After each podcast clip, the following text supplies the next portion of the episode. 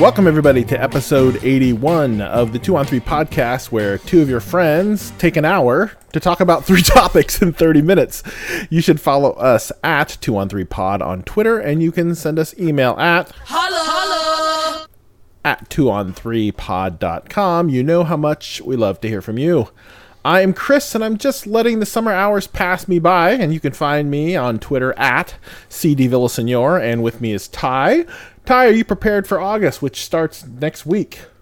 I don't think I am, but it seems like back to school is ready for August, and I haven't been bitching about it, but if I do, you can find me doing that at S-E-A-T-J-K. Yeah, it's, summer's funny around here because it starts so late, and then August is on you, which feels like the end of summer to me, but you know, the kids don't get out of school till June 23rd or whatever this year, which is ridiculous, but it just feels like the whole thing's over. But I don't know. It's just maybe the summer fatalist in me. I feel bad for the kids. Like, you go into the Fred Meyer and it's just laden with back to school stuff. It's like, I feel like they just feel, you know, summer's supposed to be 3 months long, and they're less than a month into it, I guess. And now they're already getting inundated with back to school merchandise. I know. It seems like they get cheated. My daughter's already doing marching band practices. It would depress me. Really, it seems awful. I don't know. I know that my fascination with the passage of time isn't particularly interesting to everyone who understands that these truths are self-evident, but I you know, it seemed like summer lasted forever when you were in grade school, and as an adult, it's just, you know, you plod along day after day, just trying to do all the stuff you have to do, and it's, I feel sympathy toward them that they would be rushed along when time does pass so quickly, and what seemed like an eternity in back in the day is clearly not nearly as long as I once thought it was. Maybe it seems longer to them, and I'm worried about nothing. That's probably true. Yeah, probably it.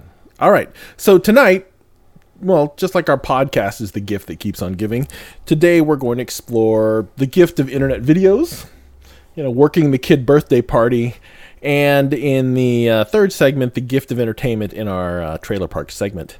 So let's just jump on into this. Okay. Well, let's see. Before we start the segment, I have to tell the story about. Okay, please do. My back problem. My neck is my back. Okay, so I mentioned last week that that I was having a back problem. Now, 2 weeks ago, I had severe pain, and I had to go get prescription medicine. I just had to do it. So they give you the ibuprofen horse pills, they give you like a muscle relaxer, and then they give you Norco, which is hydrocodone acetaminophen. Okay. It's like magic. It's like this magic pain cocktail that you can take, and it's fine. So the muscle relaxer, only took it like for 1 day because it really makes you jello. Yeah. And non-functional. Yeah, I'm not a fan. But the ibuprofen and the Norco, I took essentially every 6 hours because it was the only way I could survive. And, you know, because the thing says take every 6 hours or as needed. Well, it was needed every 6 hours. Because I was going to work. I mean, I couldn't put my socks on. I needed that thing on TV where you put the sock in the plastic thing and you stick your foot in it. Like, I couldn't get my socks on. I couldn't tie my shoes. I was just a mess. I couldn't drive the car for that whole weekend from Friday to. I finally could get in the car on Monday and drive myself to work. So I'm just struggling. But every 6 hours, you know, I hit the cocktail, and it was, you know, I could survive.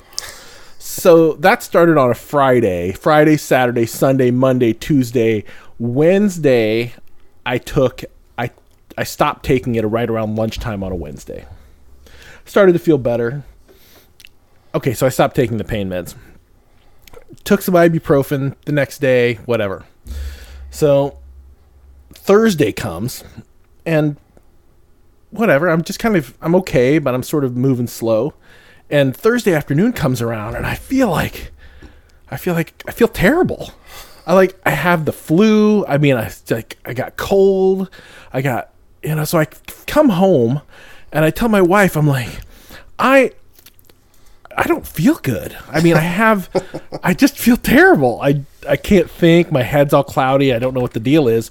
And so I Google opiate addiction. Like I honestly, I look and say opiate withdrawal, and Google brings up this list of about 10 things. I have like 8 of them. So I've been on this stuff for 5.5 days, 6, and I am literally going through low grade opiate withdrawal on a Thursday evening. I mean, and I couldn't believe it. I was like, I was stunned that it could happen to me, but I feel like this like opiate addiction tourist. Like I just like, oh, here, I'm just gonna make a visit to opiate addiction tourism land and just sort of smell the flowers a little bit. You were missing the clutch suppository. That's what I know about heroin withdrawal, is that if you have the correct suppository, that at the right moment you can apply it. Honey, call the methadone clinic. I mean, I need my fix. But so I don't have an addictive personality, so thankfully. And so I just sort of just decided it was okay to feel crappy until like I went to bed. But I could totally see where someone who was feeling this way and knew that if they just simply took the opiate, like they'd feel better, right? Because deep down inside, I knew like if I take the Norco, I'll feel better, and I just didn't. But I could see where, but I just had like this minor injury. Like I'm on painkillers for 4.5 days or whatever, and it's, you know, maybe 5 days. But I can't imagine if you got in a car wreck or something and you were taking pain medication for months on end, weeks on end, and then you try to kick the habit, like it must come on like a motherfucker. You know what I'm saying? Yeah, I mean, when I was in a motorcycle accident, I had an extended relationship with hydrocodone. Yeah, that's when I learned that. I don't know what codone is, but I know that for it to be effective in my body, it needs to be bonded with the hydrogen molecule and not the oxygen molecule. If you give it to me in the oxycodone form, it doesn't do anything. Oh, really? Yeah. You got to have the hydrocodone. Yeah, I don't know what the mix is there, but the oxycodone doesn't do anything for me. It just makes me feel weird. Mm-hmm. But yeah, hey, I you know, not to veer into TMI territory, but I always felt like I was very careful with it because if I took too much of it, that I wouldn't crap for days. So that's a wonderful side effect. It was a motivating factor for me, never to take too much. Stop up. Yeah, but yeah, I don't know. I feel terrible for people who have to kick it. I mean, I get it why, you know, it's sort of, I get why people get hooked on it. You know, it just seems so. It was just it was nice to sort of be able to look over the edge and go, oh, that probably is a terrible place to be. But it gave me some sympathy for people who have to deal with that stuff and or have to kick it or whatever, or have to deal with chronic pain in some way that they can't manage. So I'm just like, well, anyway. But that was my wonderful story to start off our podcast. How's the back progressing? It's good. I went to physical therapy today. They're gonna get me back to where I need to be. My pelvis is all jacked up too. From it's, like, compensation? So I don't know. It's a chicken egg argument. It's like, has my pelvis been jacked up for a long time, which caused the back issue? Whatever. They got to fix it both. They got to fix it all. So it's a lot of engaging my glutes. Engage the glutes. That was the first thing he had me do. I was like, all right, what I want you to do is engage your glutes. I'm like, oh, well, okay, all right. If that's what you need me to do.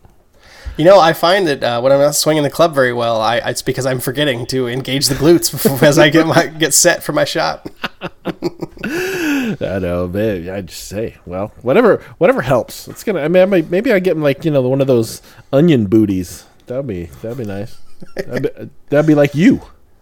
Well, you know, I read all the time that we're supposed to be doing squats, like that's the miracle, exercise. But when I get into a squatting position and stand up, both my knees make a crunching sound, and so I don't feel like squats are really going to help that knee situation get better. You don't really feel like that's a helpful thing. I don't know. I guess I just can't go past 90 degrees. I got to do old man squats. The cartilage is all falling out. I guess so. All right, let's jump into this thing. Sounds good. All right, here in segment one. All right, so what is the... So having email started this whole bit, and of course social media does it even more, but it began with the email thing where people would just send you shit. Right? Like, yeah. Read this, chain email, here's a video, here's an article, here's a whatever. But but internet videos seem to be the one that people want you to watch, because if you know someone relatively well and they send you an internet video, the next time you run into them or talk to them, they're like, hey, did you see that? Did you watch that video I sent you? Right. Yeah. They expect you to watch it if they send it to you. Right. But what's the natural sort of, what's the limit? What's the statute of limitations on, you know, what do you owe? What do you owe people if they send you stuff? I think that I opened a link from somebody recently, and it was like, to check. I don't remember what the video was at this point. But I was appalled because it was like 7 minutes. And I didn't watch it. And so then we had that conversation later. Oh, did you watch that video I sent you? I was like, no, it was 7 minutes long. 7 minutes is, that's almost rude to send somebody. Who has, I don't have 7 minutes. To watch a video that you're not entirely invested in. Now I know that there are people in my life who will say, I saw this movie. It was really great. You should watch it. Like, I was on Netflix. I saw this movie. You should watch it. And then I'll talk to them not too much longer later, and they'll say, hey, did you watch that movie? I can't even watch the movies I want to watch, let alone your recommendation. Like, do you think that's more of a, like, so the sender, like, is that their ego? Is that where that comes from? It's so hard to know, because I don't know if people are as living as examined lives as you and I tend to, which is to consider in advance. You know, I think people are just like, oh, this reminded me of such and such, so I'm going to send it to them. And then there's other people are just like, well, I'm going to send everything I ever see that I like to everyone I know. Yes. And going back to the 7 minute thing, and let me come back to this for a second. I had, so sometimes when I do the dishes, I tend to not want to do the pots and pans, right? Like, there's never more than a handful, but I'm always like, I'll get to this later. And it's always the wrong decision, just like most procrastination, right? Just do it. It takes less time. And I actually put a note up by the sink for myself, because there were so many pots and pans one day. I washed them all. And it took me like 6.5 minutes. But it feels like an eternity when you're standing at the sink. So I wrote a note that says, washing the pots and pans takes a maximum of 6 minutes, to force myself to reckon with the fact that I was procrastinating something that took that much time. Right. Well, you could have watched this person's video then. Well, yeah. While you did the dishes. If I had it handy, I might have.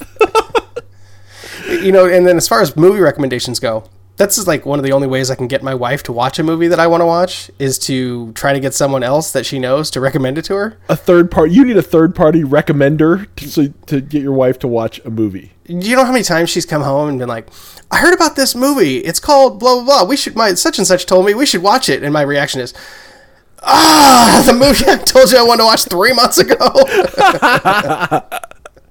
Yes, yeah, exactly. They would rather take it from a stranger. Pretty much, like, yeah. I think that somebody could stop her on the street and be like, have you seen this? My wife, who listens to this podcast, by the way. So when we were first dating and first being together, she would do stuff like that. We would go to a movie. Like, we'd buy tickets to the movie. The guy ripping our movie tickets, she'd go, is this movie any good? She'd ask the guy, the ticket ripper. I'd be like, honey, don't ask the ticket ripper.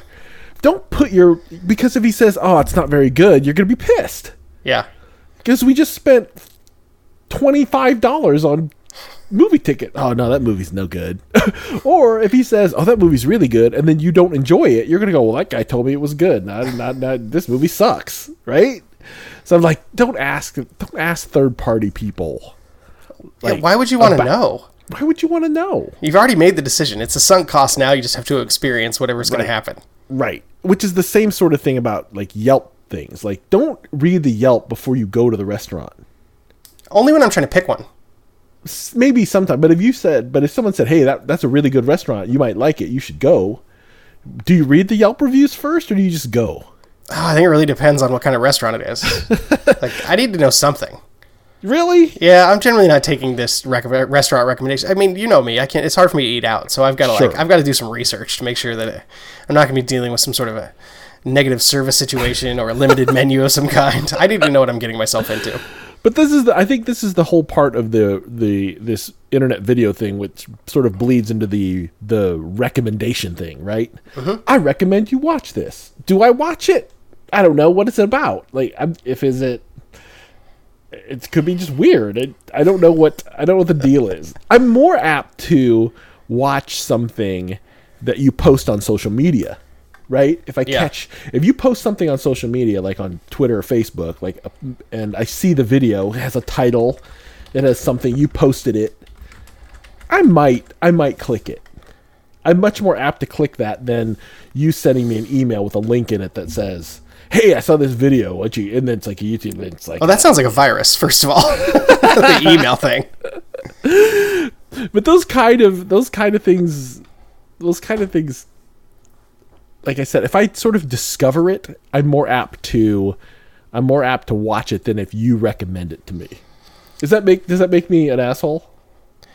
Am I an asshole? Are we going to get into this segment? I think everyone feels that way to some extent. I don't know. Maybe the same people who just send everything to everybody just watch all kinds of stuff too. There's like I watch everything. I know I have friends that are like well versed in certain types of videos because that's what they do with their they look at Instagram, right? Sure. And so they follow accounts that post videos. Or, I mean, how popular has Rex Chapman got with the Blocker Charge thing? Blocker Charge is hilarious. Except for the one where I think maybe a buffalo killed a little girl that he reposted yesterday. That one's harrowing. It's a little rough. First of all, dumbass people at Yellowstone. That is, two tons of angry beef that is not appreciative of your curiosity. You know what I mean? Just, you are way too close to that buffalo. What's funny is if you go to Yellowstone, they give you like this little this sheet at the thing that says, don't F with the buffalo. Mm-hmm. But nobody pays attention to that. I don't want to go there. I don't want to go somewhere. Driving is the thing that comes to mind, but the thing where I don't want to do it because so many people are doing it poorly. Like, I don't want to go to Yellowstone. It's crazy overcrowded, and there's clearly people there who don't understand why you shouldn't, fuck with the large animals. I've been to Yellowstone. It's pretty fun. And you don't have to be in the crowded parts. Mm-hmm. But yes, there's always somebody. You'll drive by the road and there'll be somebody who's like 6 feet from a buffalo taking its picture, and you're thinking, if you die, it's on you, pal. I've been a couple of times, but it was the 80s. So like there was like 6 people there. But back to this whole video thing, it's like somebody who's curating videos for you is kind of fun, like Rex Chapman. I mean, it's like, thanks. When I see a Blocker Charge come up, I click on it because they're usually 30 seconds at the most. Exactly. And they're easily digestible, and they're generally somebody just getting pwned by something. You see the kid who got hit by the bus while he was skateboarding? Yes, and shot up onto the windshield of the other car. That is also harrowing. But so someone, at least I'm making that choice. Like, if somebody sends me this video is funny, I don't know. But if on Twitter, if you see a video and you like tack my name on there, I'll probably watch it. They're getting better at making them invest. Like, you invested them more now too. Like the pacing has gotten, some of the services that post the longer videos, the deep dive, the politics deep dives and stuff like that. Mm-hmm. They've gotten better at making them, it's like best week ever for like whatever the issue is. There's like 3 panelists, right? They kind of like go back and forth, and they're both being quippy. Sometimes I actually saw one that was really effective where it was like a layperson kind of asking questions and then an expert answering them. And the layperson had like a functional knowledge of the issue, but then the expert was like, well, here's the actual outcome of policy XYZ. And I ended up watching the whole thing, and it was like 8 minutes long. And I learned like quite a bit in that 8 minutes, and that I think kind of thing. So that's kind of, I've had so many experiences lately with the internet where I wanted to talk to you about this, because I think that you know, that's the one thing I haven't yet seen from any of the candidates in the political sphere, other than the president himself, really, which, sidebar, I had a moment today where I realized our podcast is a lot like a Trump rally.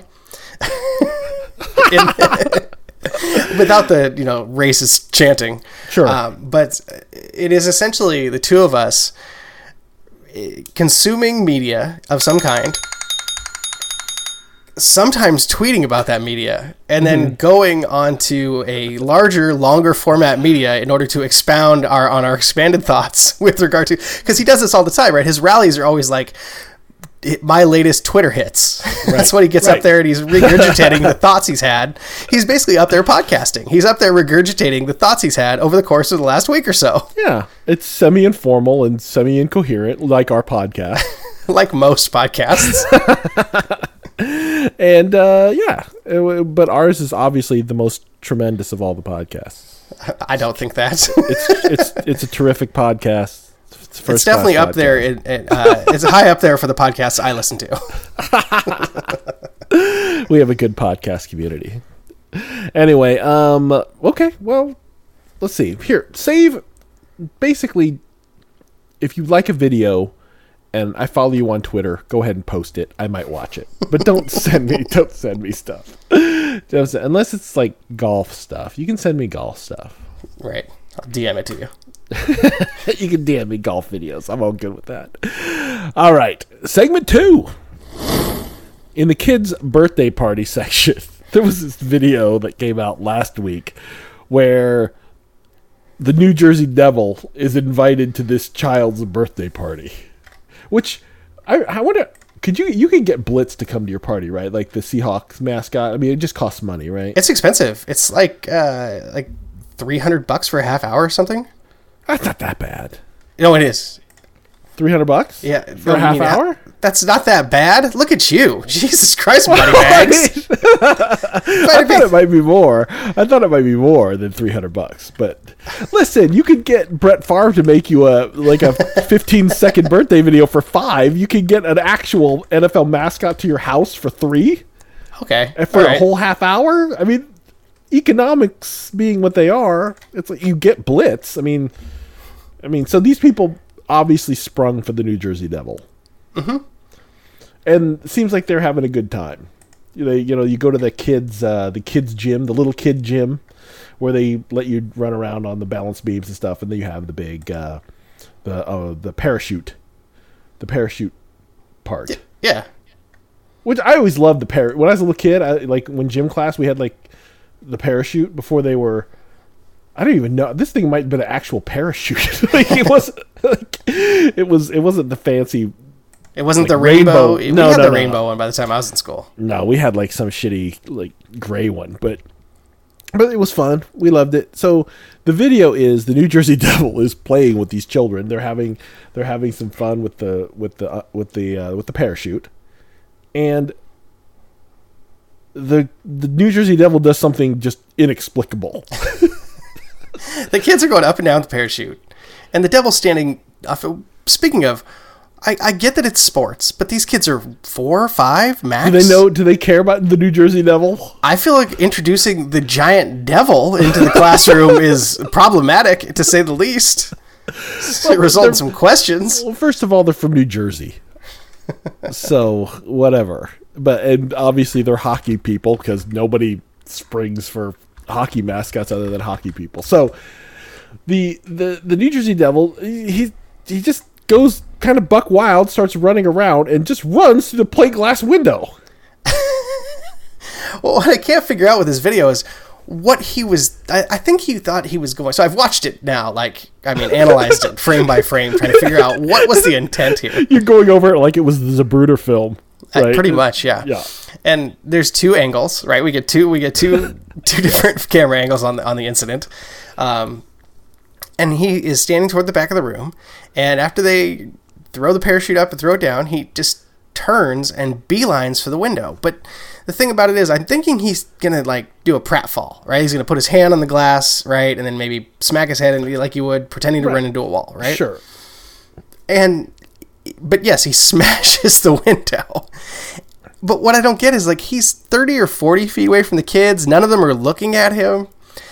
Was this guy just bored standing around in this room and being like, all right, I just need to entertain myself, so I'm going to slam my head into the wall? Okay, so you figure that the mascot has done this stuff before. So maybe if he runs around or runs out the door, you know, the kids will call him back. Or say, you know, I don't know what his motivations are. It's completely random, but I don't know what he's doing. But maybe he's looking to run out the door, and I could see where you're wearing the mascot head. It's difficult to see. It's a glass. People run into glass windows all the time. There's a whole section of the internet completely dedicated to people running into glass doors. Right? So he thinks it's an open door and he just smashes into it. I guess. I can't figure out what he's going for here.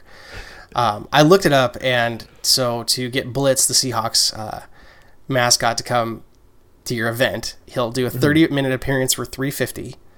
And It's whatever kind of event.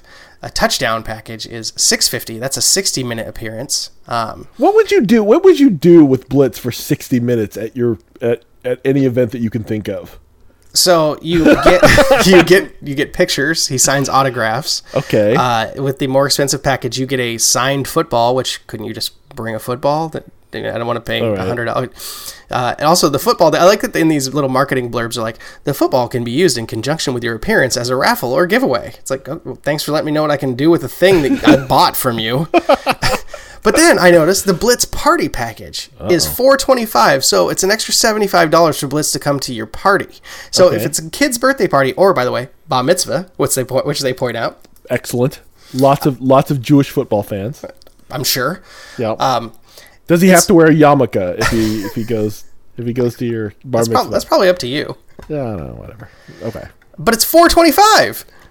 It's an extra. So $350 for him to show up to your event. But if it's a party, take photos and sign autographs. Yes, but if it's a party, it's an extra $75. I don't understand the difference. I costume cleaning fee.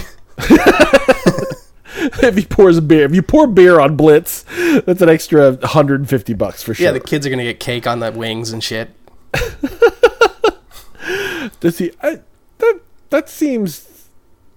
It seems like a ripoff. I don't know. I wouldn't tell him it's a party. It's an event. Right, exactly. It's a birthday party. What's he gonna do when he's there? Oh well, this is a birthday party, so give me my $75 or I'm out of here. Yeah. You better cough up that $75, pal. Indeed. Or I'm going to knock you out. Blitz is going to knock you out. Well, speaking of birthday parties, I picked my daughter up from one that we dropped her off at, so we talked about that last week. Yes. And they had in their backyard a trampoline. And all trampolines these days, a large-style yard trampoline, the kind we're all used to, have those protective nettings around them, right, so the kids can't get bounced off. Yeah.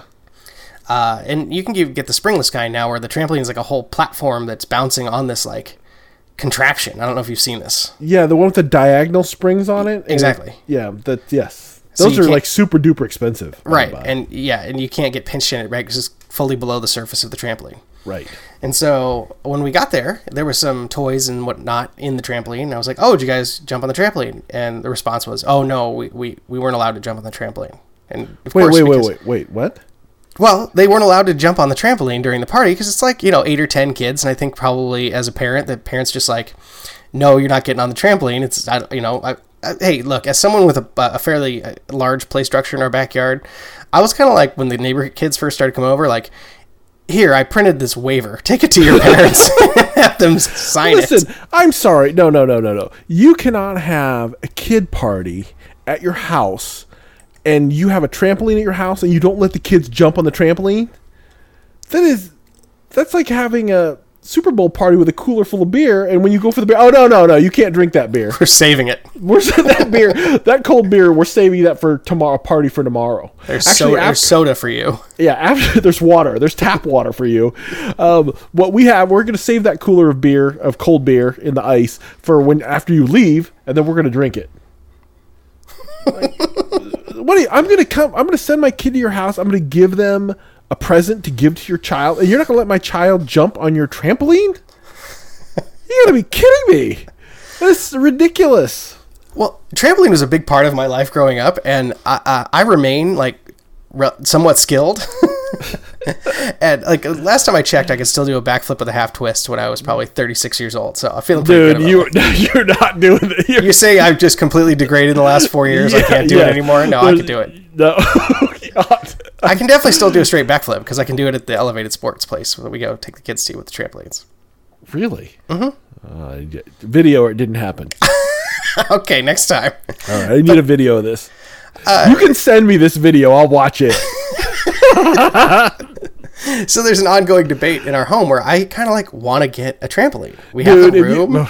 You're gonna get you are gonna end up with an ACL if you get a trampoline. You strengthen these cartilage knees better than squats. Oh, God. But my wife broke her ankle on a trampoline in high school, so she's we're never gonna get a trampoline. Right? Yeah, you get hurt if you sometimes. Trampolines are like boats. It's best if your neighbor has one, right? Sure. And we're fortunate because our neighbor two doors down has a trampoline. And my son and his daughter are about the same age, and they hang out all the time. They ride their bikes in the streets. They're very much buddies. And oftentimes they will go for trampoline at her place. I'm like, perfect. Go jump until you puke, whatever. But it's nice to have a neighbor with a trampoline. You don't want to be the trampoline owner. I don't think so. I'll have to print a new waiver. You're going to have a play structure and a trampoline. You know what's going to happen. Someone's going to move that trampoline close to the play structure. They're going to jump off the play structure onto the trampoline and then into the yard and with the three-point superhero stance. Okay, it's going to be you who's going to try this. And you're going to end up at the ER.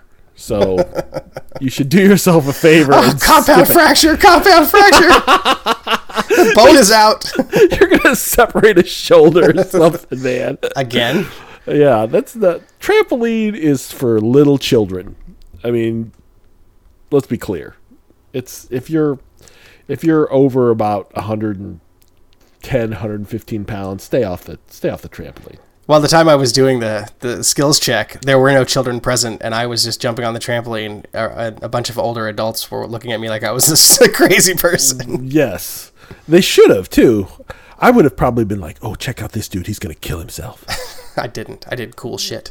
Well, I mean, and then I would have been like, oh, hell yeah. All right. Good for you, pal. Then I got wiped out, tired, in 30 seconds. Jumping on the trampoline for a minute. I'm like, oh, my God. I'm out of gas.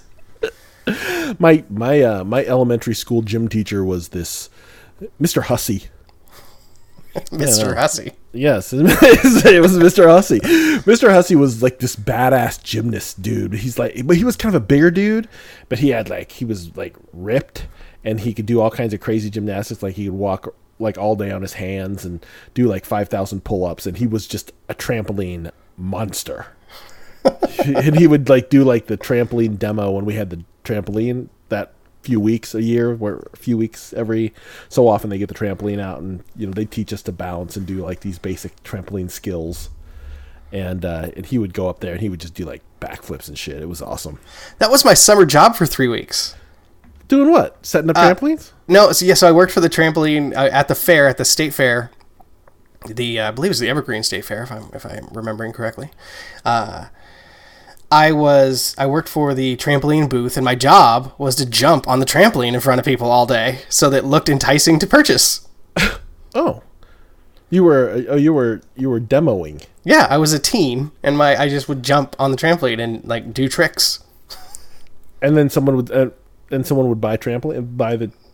I didn't give a shit. All I know is the guy was paying me to jump on a trampoline. It seemed good deal to me. The things you'll do for $4 an hour, right? I guess. All right, segment 3. We're visiting the trailer park. Wait, I have an important question. Oh, what's that? Am I going to put the trailer park drop in here? That crazy one? No, the song one. I don't know, either one. Okay, yes, you are. All right, okay. Here comes the drop. Okay. I don't know about other trailer parks, but the park that I live in, there are certain requirements you have to meet in order to live here. All right, there we go. Are you happy now? I just wanted to know what you wanted to do. I I forgot we had a drop for the trailer park. We haven't gone to the trailer park in a long time. I want the super creepy one. All right. I hope that's the one you used. I just completely let everybody in there. Like, oh yeah, we do that in post. All right. Well, this week in the trailer park, let's just start with the headliner, which was the Top Gun Maverick trailer park. The trailer. Yeah. And it was, I was very excited about it. It hit all the right notes, right? You hear the little jing from the ding. Oh, you got me with the Faltermeyer right up front. Right. So for those of you who don't know, Harold Faltermeyer, a 80s genius, composing lots of at the Axel F theme, is a Harold Faltermeyer joint. The Top Gun anthem. I can't think of anything else, but I'm sure there's lots. There's tons. As soon as the Faltermeyer, I don't know what you'd call it, sort of a metallic bass drum kind of sound. Yeah, it was just it's like a chime. It goes ding. No, it's deep. It's a loud bell. It's more of a bong. Bong. Bong. Anyway, yeah, it's truly amazing. And I couldn't believe how excited I got over it. Embarrassingly so. I don't even think it mattered for me what happened after that music. I was like, oh, they're using the original music? I'm in. That's all there is. And then once it was an actual, once you see Tom show up, and, I thought we were going to get sort of a, I don't know, the way they remade Point Break. More of a next generation type movie. And I'm sure that's what this will end up being, but that's not what the trailer presents us with. Yeah. Well, I mean, I think that the theme of sort of obsolescence is really and of course they got Ed Harris to just be intense and Ed Harris-y just so he could give Tom Cruise a hard time. He got out of prison after The Rock. Exactly. Back in the Navy. He's back in the military. But everything about that trailer's amazing. So the first take I saw was that someone commenting that Mav would have been bounced out of the Navy by now if he wasn't promoted beyond captain. Right. And so that's why I asked you earlier, not in the show, but when we were speaking, that how old is Tom Cruise? Because he's 57. Yeah. So I was like, well, how old was Viper then? So Viper was the commander of Top Gun. Right. And granted, he's the head of an entire section, school, he's the principal of a flight school, essentially. Yeah. But commander is actually a lower rank than captain in the Navy. Mm-hmm. And Tom Skerritt was 63 at the time of... No. Yeah. He's born in 1933, and that movie came out in... Oh, wait. My math sucks. 53. That makes more sense. So they're the same age. Okay, so I guess maybe he could have still gotten promoted twice in the next 4 years. But still, I mean, yes, there's the great quote here is 30 plus years of service, combat medal, citations, only man to shoot down 3 enemy planes in the last 40 years. Yet, because we don't do that anymore. Right. Yet you can't get a promotion, you won't retire, and despite your best efforts, you refuse to die. You should at least be a 2-star admiral by now, yet here you are, Captain. Why is that? Well... I follow this movie guy named Mike Ryan, and he says, look at that speech Ed Harris gives in the trailer. This is not a speech about Maverick. It's a speech about Tom Cruise's career, how he should be a 2-time Oscar winner by now. Instead, he's out here trying to kill himself doing stunts and playing the same character from 34 years ago. I love it. Very meta, right? Yeah. My response to this is, this is why I love Tom Cruise, because Tom Cruise is in it for the entertainment. He could win an award, but it's not fun to win awards. He'd rather do something fun. He'd rather do something. He's committed to this action entertainment thing, and he's going to do it till his legs fall off or he breaks his back or whatever he does. But God bless him for doing it. I think it's awesome. I mean, when you get all those thetans out of your blood, you can live forever. This is what I'm saying. And all the HGH that Tom is currently taking to squeeze into that helmet. My man has definitely received some platelet-rich injections. Maybe some centrifuges were involved. I have no problem with PED use in Hollywood. Like, we don't... I mean, you think Chris Evans can blow up to that kind of a physique without the use of PEDs? It's impossible. Like, you don't get Captain America unless you get on the roids. All right. I know this is your favorite hobby horse about action movies. It is. And they should. And if Tom Cruise needs to take HGH or whatever he needs to take to stay youthful enough to run in movies, then he should just do it. I mean, Stallone HGH'd for still. Yeah. I mean, Stallone's what? 70. I mean, he's huge. I mean, you saw Creed 2. He's still blown up. Yeah, he's moving. He didn't move around very well anymore. Yeah, well, he's in his 70s. Jesus, I mean, you can't do all this kind of stuff. Anyway, I couldn't be more thrilled for Top Gun Maverick. Well, you're burying the lead here because there's two quick looks in the trailer where he's clearly wearing a space helmet. Like, there's a moment where he's wearing a helmet, clearly a space helmet, and then later the collar, like the metal clip-in collar that all our astronauts wear. Yeah. So this is Space Force. And I want to... They're just updating his... They probably have updated G-suits or something like that because they're doing something... Hey, don't shit on my good time here. He has to go to space, all right? He's the only one that can do it. He's the only guy who can possibly go to space. You know that Val Kimmer's in the movie too, right? Oh, I know. He's hanging around. And your girlfriend Jennifer Connelly. I love Jennifer Connelly. She's I noticed that was her when I saw the still of the trailer. The clip, the thumbnail is she's on the back of the bike. Yeah, Tom's in his aviators, and she's on the back of the bike. Yeah, I mean, hard to find two more attractive 50 centenarians. What would they be? Quintagenarians. Anyway. The exciting. Speaking of good-looking quintagenarians, Brad Pitt in the Tarantino movie, Once Upon a Time in Hollywood, also with Leo DiCaprio. Indeed. And an all-star cast. You know that they're just going to be familiar faces pouring out of the woodwork for a Tarantino tentpoler. And I don't get it super... I haven't been super excited about a Tarantino movie in a long time. Mm-hmm. But I watched that trailer. I thought, oh, shit, I got to watch this. I got to go see it. So we can send you this video, too. So you can send me this video as well. But the most amazing part about the trailer for Once Upon a Time in America isn't either of those two stars. It's the guy they got to play Bruce Lee. The guy they get to play Bruce Lee looks exactly like Bruce Lee, which begs the question: why can't we make new Bruce Lee movies starring this dude? Because he looks just like Bruce Lee. His name is Mike Mo, and he is amazing in the video, in the trailer. You're just like, where'd this guy come from? He is awesome. So we need more Bruce Lee movies. Well, he played. I've never known how to say this properly, but the character known as Ryu from Street Fighter, he was on the TV show. He was Ryu in the Street Fighter TV show. Who's just Bruce Lee. All right. Well, I mean, so there's something really interesting going on with...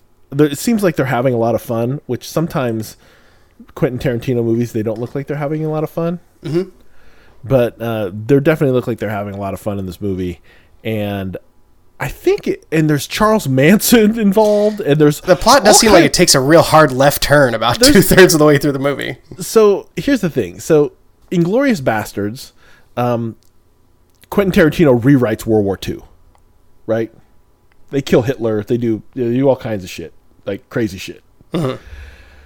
I think he might be rewriting the Sharon Tate, Charles Manson story around this whole Leo DiCaprio, Brad Pitt, actor stuntman thing. So it wouldn't surprise me if he told Helter Skelter over again but completely changed how it ends or how it works. I can see that. Which would be a very Tarantino thing to do. It would be. And, the thing stood out for me about this movie was that I actually saw the trailer. Somehow, the media for it to this point had escaped me. Like, I only recently became aware that it was a Quentin Tarantino movie. Like, I had seen the trailer multiple times, and I was like, this is a movie I'm definitely going to watch. Now, whether or not I'll get to the theater for it is a different story altogether. But now that I know it's Tarantino, I most likely will. But I could say enough good things about it. And that's the first time I think that I hadn't been told about a Tarantino project, like, well before I saw anything about it. Mm-hmm. And so for them to put something together that makes me want to see it without having even knowing that part makes me very excited about the possibilities for this film. All right. So aside from Pulp Fiction or the first 15 minutes of Reservoir Dogs, what is your favorite Tarantino movie? For a long time, and it's hard to pick one, right? Yeah. Okay, movies he wrote, movies he directed. Directed. Okay. Directed. I think that it might be Four Rooms. Is that little slice of Four Rooms that's his? Yeah. But just because I don't know, has stuck with me for a long time. Yeah. His section is the one that ends with the finger, right? The lighter in the finger. Is that not his section? I think that his segment's The Man from Hollywood. Oh, right. Okay. Yeah, that's the penthouse. That's the last one. Right. Uh-huh. Yeah. So that stuck with me for a really long time, and I think I was running around talking about people should watch Four Rooms. I was the guy like, hey, you should watch this movie. But maybe watch just the last segment. I think if Jackie Brown was 20 minutes shorter, that might make the cut. It's really hard to pick a favorite. I mean, the last three have been tonally very strange. Like, they're all good. I think Inglourious Basterds, it's funny, it's watchable. The Django Unchained is hard to rewatch. It has good fun moments, but it is a tough start to finish rewatch. it's brutal. The Hateful Eight is another one you can kind of drop in and drop out of. Because it's just a one room play. It's like a one. Yeah. Well, and I mean, I still cringe at violence against women and they keep punching poor Jennifer Jason Leigh in the face. I mean, these are things that Quentin Tarantino's not worried about. No, right? He just makes the movies he makes. I mean, I think Bastards is just. I think it's very rewatchable. Yes, it's probably other than Pulp Fiction the most rewatchable one. Yeah, and I think Kill Bill's great, but as far as like if you said you had to watch one Tarantino movie right now that wasn't Pulp Fiction or True or Reservoir Dogs, I'd be like, I'll watch Bastards. I kind of wish that Kill Bill. I wish there was a release of it. Maybe there is that exists, like a full director's cut that's like 4.5 hours long. Like I'd rather just watch the whole thing. I think I don't know, the separation, like the amount of time it took. I remember being very underwhelmed seeing the second part, like because the second part there's a lot more action, but then there's not nearly as much character development, and it's a lot cornier because of that. Right. And the action is obviously so over the top in that movie. And I know it's definitely it's essentially him making a live action anime film. Right. To some extent, like a kung fu anime film. Yeah. Well, I mean, I think the thing that I love about Tarantino is he just loves movies. And he just P. Diddy's, right? He just like, I'm going to take these scenes and beats from other movies. I'm going to lay my own story on top of it. I'm going to make you a movie and you're going to be wildly entertained by it. Sometimes offended by it, but he's always pretty interesting. I don't know if I'm looking forward to a Tarantino Star Trek movie, but whatever. But what are we doing? What is going on? What do you expect out of that? I don't know. But quick hat tip to the Picard trailer for CBS All Access, which I'm gonna have to freaking buy CBS Access just to watch this Picard show, and I'm still pissed about it, but man, it's looking pretty good. I'm pretty psyched about it. Are you excited to subscribe to your new consolidated streaming package, Overlords? Jesus. Well, that might be a segment for another day. Well, on the plus side, maybe they'll actually be able to push full HD through the broadband as opposed to the compression that we get through the shitty coax connections. Well, there you have it. Maybe. You never know. Streaming box brought to you by Comcast. It's coming, people. Get ready. All right. And now we head off to the OT, but which means... Now comes the part where we throw our heads back and laugh. Ready? Ready! Dad jokes of the week. Woo! All right. At least we don't have to sit through 3 weeks worth of... That was fantastic. That was my favorite part of the show.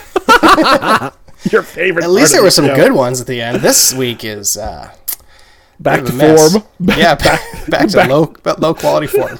Back to form for the people at the dad joke calendar. Yeah. Are you ready? Yeah. What's the longest piece of furniture in a school? The multiplication table. Well, how long is it? It's 10 by 10. Yeah, there you go. Good job. See, now you've contributed your original material for the week, and you don't have to feel pressure when we're done.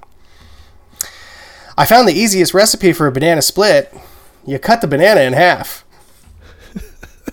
It's not a joke. It's not a joke. What is that? I don't know. Did you hear about the granny who plugged her electric blanket into the toaster by mistake? She spent the night popping out of bed. Wait, she plugged a blanket into the toaster? I guess. Is that okay? The toaster's got to pass through. You know, you might want to plug your microwave into it. That joke makes me want to get into a bathtub with a toaster. There you go. It's great. I was going to make an opioid withdrawal joke, but I'll pass. What's the longest word in the English language?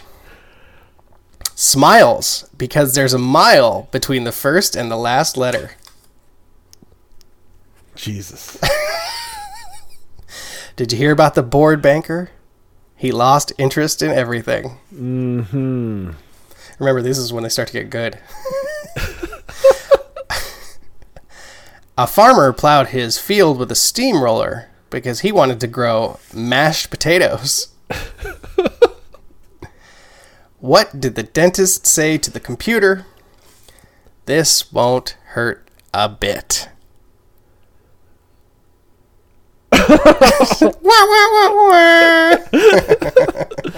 That is terrible. Pretty bad. What do you got for us this week? So, we had an earthquake in our area. Was it last week? Was that week before? Week before. So, I wrote a dad joke that got pretty decent traction on the Facebook, which said, if you missed the earthquake last night, it's not your fault. I can't believe I laughed. I laughed in spite of myself. Good job. Thank you. Anyway, that's hey. But that's so I'm waiting for the next natural disaster to hit so I can write some more new material. Maybe there's a locust plague or something that'll descend upon us. Didn't get swept away in the tsunami. Just wave goodbye. Oh, God. That's terrible and awesome. Oh, that made me laugh. All right. I got my first. That might be my first overall original contribution to dad jokes of the week. Yeah. Dying in natural disaster dad jokes. This would be great. I can't wait to come up with a dozen of these. All right.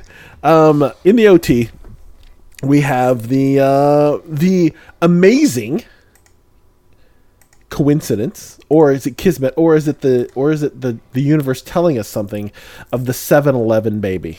Now, first of all, just like May the 4th be with you and other things, 7-Eleven has co-opted July 11th as 7-Eleven Day, which they should. Makes perfect marketing sense for them to do it. Yes. But a young baby was born in St. Louis. What up? What up, my St. Louis listeners? I know you're out there. That this baby, a baby girl, was born on 7-Eleven Day at 7:11 p.m., weighing 7 pounds and 11 ounces. And the 7-Eleven baby, as she's so lovingly called, not only got national recognition for this, but the 7-Eleven Corporation started a college fund pledging $7,111 to her family, which I think is some pretty cool stuff. So, like, what, two classes? A half a semester at community college for $7,000. Well, I mean, given compound interest, like her family's not going to spend this $7,000 on something else, right? They're going to spend it on. Well, hopefully it's in a trust.